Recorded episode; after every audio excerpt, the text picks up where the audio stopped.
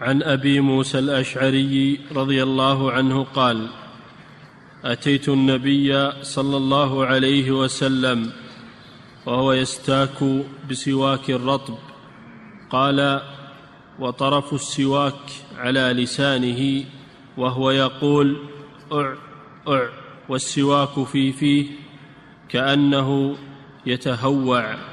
نعم هذا الحديث فيه أيضا التسوك بالعود الرطب وأنه مثل اليابس أنه مثل اليابس.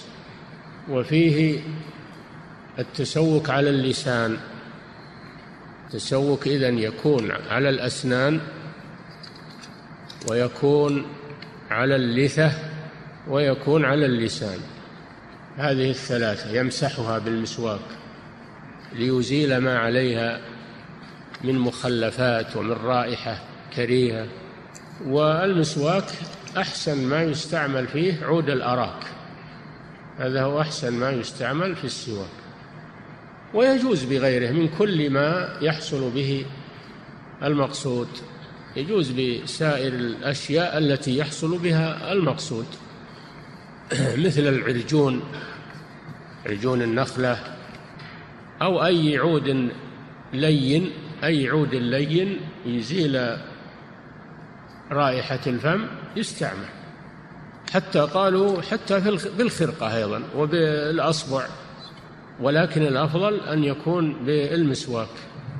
الأفضل أن يكون بالمسواك. وأفضل أنواع المسواك الأراك. لأنه طيب الرائحة ولأنه لين. ولأنه يبقى مع مع الاستعمال. لا فيه خواص. نعم. عن أبي موسى الأشعري رضي الله عنه قال أتيت النبي صلى الله عليه وسلم. قوله يقول أع أع يعني أنه يستعمل السواك حتى إنه يكاد يتقيأ.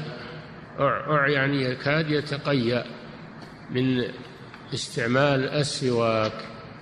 فيه المبالغة باستعمال السواك حتى ينظف الفم وتطيب رائحته. نعم. ما يكفي انه إنه يدخل السواك بفمه لا. التسوك صفته أن يستاك عرضا.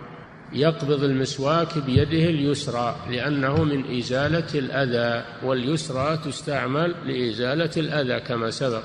فيقبض المسواك بيده اليسرى ثم يبدأ من الجانب الأيمن من أسنانه ويمره إلى الجانب الأيسر عرضا يستاك عرضا. وأما اللسان فيستاك طولا على طول اللسان. ويبالغ حتى أن الرسول يقول أع أع يعني يعني يدخل إلى إلى أقصى اللسان لإزالة ما عليه من من الرائحة. استاك عرضا على على الأسنان وعلى اللثة ويمسك المسواك بيده اليسرى ويبدأ من اليمين إلى اليسار لأن الرسول صلى الله عليه وسلم كان يعجبه التيامن. في تنعله وترجله وطهوره. وهذا من الطهور فيبدا بالماء بأيمن الفم. هذه صفة